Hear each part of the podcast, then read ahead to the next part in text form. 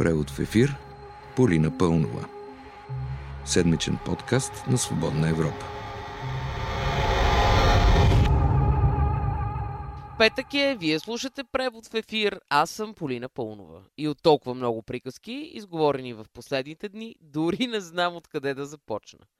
Може би е добре първо да обясним каква е фактическата обстановка. А тя е.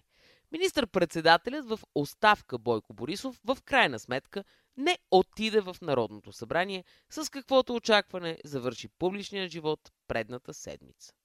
А не отиде, защото хем както беше в оставка, хем си беше пуснал отпуск, хем изневиделица му се наложи да бъде опериран заради менискуса на десния си крак. Такава операция Борисов претърпява за пети път. Както се казва, добре, че имаме само по два крака. Иначе, ако сте се загрижили за правовия ред в държавата, той според ГЕРБ се оказва една форма, нищо друго. Ето, така социалният министр в оставка Деница Сачева коментира пред BTV отказа на Борисов да изпълнява конституционните си задължения и да се явява в парламента. Господин Борисов и неговата дейност е изключително публична. Всички можете да проследите ден по ден неговото ежедневие на неговата фейсбук страница. Така че не мисля, че неговата дейност е непрозрачна или не публична.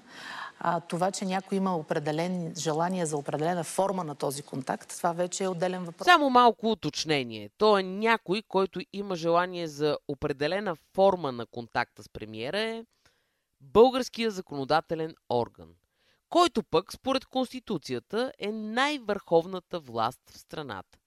А пък Борисов му е подчинен. И тая определена форма, за която говори госпожа Сачева, е ясно разписана в Конституцията. Вика и се парламентарен контрол. В крайна сметка, ако от парламентарна република ще се превръщаме в Фейсбук държава, не е лошо да се предложи такава промяна в основния закон чисто формално и да се приеме или отхвърли та всичко да ни е ясно. Но като споменахме фейсбука на премиера в оставка, отпуска и ненадейни болнични, посредством лайф излъчване, оперираният Борисов ни предложи проекто кабинета на ГЕРБ. Както той сам описа ситуацията... С коляно куцаш. Важно главата ти е здрава. Та, демонстрирайки здрава глава, премиерът предложи и някои разсъждения на драгия зрител. Сред тях се открои любимият му лайтмотив, този според който всички трябва да сме му благодарни. Този път благодарност му дължат останалите партии в Народното събрание. Чуйте защо. Пет поредни избора на парламент сме ги победили при всеки конфигурации. 14 общо избори подред. Те вместо да кажат благодарим Борисов за това, което направи за 20 години. Извън тая работа с благодарността, забелязвам, че премиерът в оставка отпуск и болнични има известни проблеми с броенето. Как пресметна, например, че 20 години е управлявал, не се ли чудите? Но пък какво? Може и на него да му се струва безкрайен този период. Борисов също така взе отношение и по някои въпроси от културно-политическо естество.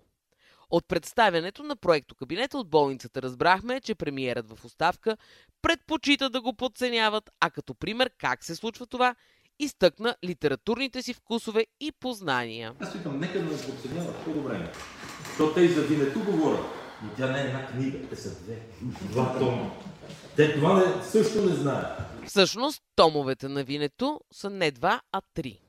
Иначе видяхме премиерска визитация по болничните стаи. Разбира се, във Facebook Live. Защото, както Деница Сачева обяснява, можем да следим неговото ежедневие непрекъснато онлайн. Видяхме също така непринудени разговори с граждани, раздаване на автографии, както и станахме свидетели на галене на кучето Борко. Течешка ми искаш, а? Да течешка ми. А? Искаш да течешка ми, бе, много. Красива. Дай ги си играй. Ай, дай. Дай, А уж миналата седмица Десислава Атанасова от ГЕРБ призова.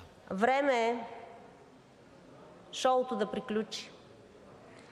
Защото за разлика от шоуто, на политическата сцена няма скетчове, Сега, от прекомерно разговорливия победител на изборите, предлагам да се насочим към твърде мълчаливите останали на второ място. Дето се казва, има такъв народ, мълчалив. Предлагам ви да чуем едно от оскъдните обяснения от страна на партията на Слави Трифонов на тема дали ще съставят правителство. Депутатът Тошко Юрданов от парламентарната трибуна. Дали ние ще ставим кабинет или не, първо ще видим какво ще направят ГЕРБ. След това процедурата ще дойде при нас, след това ще видите какво ще направим ние. И ако случайно се стигне до третия мандат, т.е. то ще се стигне, ако се стигне случайно, ние ставим и те. Ми то с това изключително точно и ясно обяснение, верно е добре, че мълчат. Единствено съм леко притеснена за физическата цялост на председателката на парламента Ива Митева.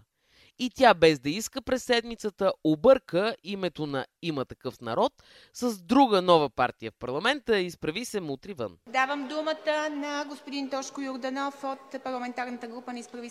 на Има такъв народ. Преди дни след подобен лапсус от страна на журналист, депутатът Тошко Юрданов през партийната телевизия 7-8 се закани. Ако бяхме в Крумова България, за тая лъжа щяха да липсват части от тялото на това момче с микрофона. Така че, дано е добре госпожа Митева, защото в Крумова България знаете. Сега, предлагам да обърнем поглед към парламентарните страсти и колко работа за единица време може да свърши Народното събрание.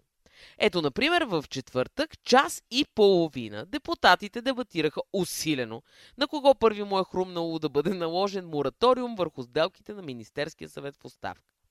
В крайна сметка всички без герб гласуваха за налагането на въпросния мораториум. Та работа обаче хич не им попречи да проведат един дебат близо до безкрайния на тема на кого му е хрумнало да предложи въпросния мораториум. Този изключителен по своето съдържание разговор се състоя на фона на неяснотата. Ще се състави ли правителство, от кого, за колко време, какво ще се прави с здравната криза? И прочие въпроси, които явно са маловажни на фона на първенството за идеята за мораториум. Обобщението обаче чуйте от Тома Биков от ГЕРБ. През последния час и половина в тая зала ставаме свидетели на следната картина. Всички партии без ГЕРБ са внесли решение и се подписали под него. След което един час и половина се чудим на кого пръв му е дошла идеята да вземе това невероятно решение, с което, пак повтарям, да наруши Конституцията. Спорът е кой носи тази а, титла на първенец. Ако искате да спрете всички концесии, всички сделки, всички назначения или да промените начина по който се правят, вие трябва да направите правителство. Вместо разговори за правителство обаче в Народното събрание се водят спорове кой е по-лош, даже токсичен. Поне така описа депутатът от ДПС Йордан Цонев ГЕРБ. Вие сте най-токсичната партия. Най-токсичната партия, която някога българския политически живот е виждал. Господин Цонев обаче не твърдеше така, когато в предния парламент ГЕРБ и ДПС услужливо си помагаха по медийния закон на Певски, по изборния закон, по закона за съдебната власт. Тогава ГЕРБ не бяха токсични.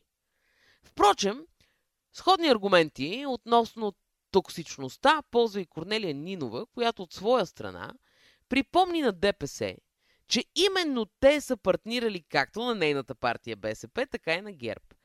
И пасивите от това партньорство са понесли БСП и ГЕРБ. Та Корнелия Нинова по този повод заключи. Не, уважаеми колеги от ДПС. Като дърпате за опашката, ще си получите истината. Политическото и послание го разбрах, ама ми се струва, че госпожа Нинова сама се описа като дявол.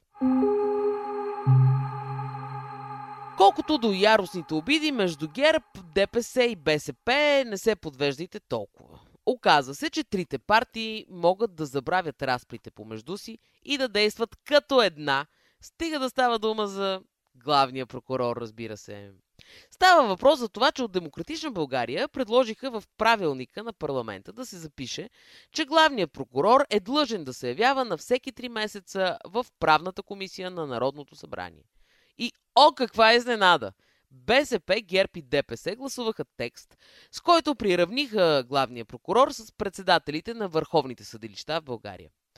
Това се случи при все, че Венецианската комисия няколко пъти в различни документи е обяснявала на страната ни, че съдът не е страна, а арбитър, заради което подобно приравняване между прокурори и съдии е невъзможно. Гласуването в пленарна зала накара Стела Николова от Демократична България да възкликне. Видя се отново зад колисието, което до сега крепеше главния прокурор като рохко яйце. Отново за пореден път ГЕРБ, ДПС и БСП застанаха като един, за да спасяват главния прокурор. Така че, кой каквото и да ви говори, изводът от седмицата горе-долу се оформя последния начин. В България има едно голямо неизвестно. Ще има ли правителство? Има и едно отдавна известно, че и да има и да няма правителство, най-многолюдна е политическата подкрепа за главния прокурор. Такъв беше преводът в ефир тази седмица. Аз бях и още съм Полина Пълнова, а с вас ще се чуем идния петък. thank you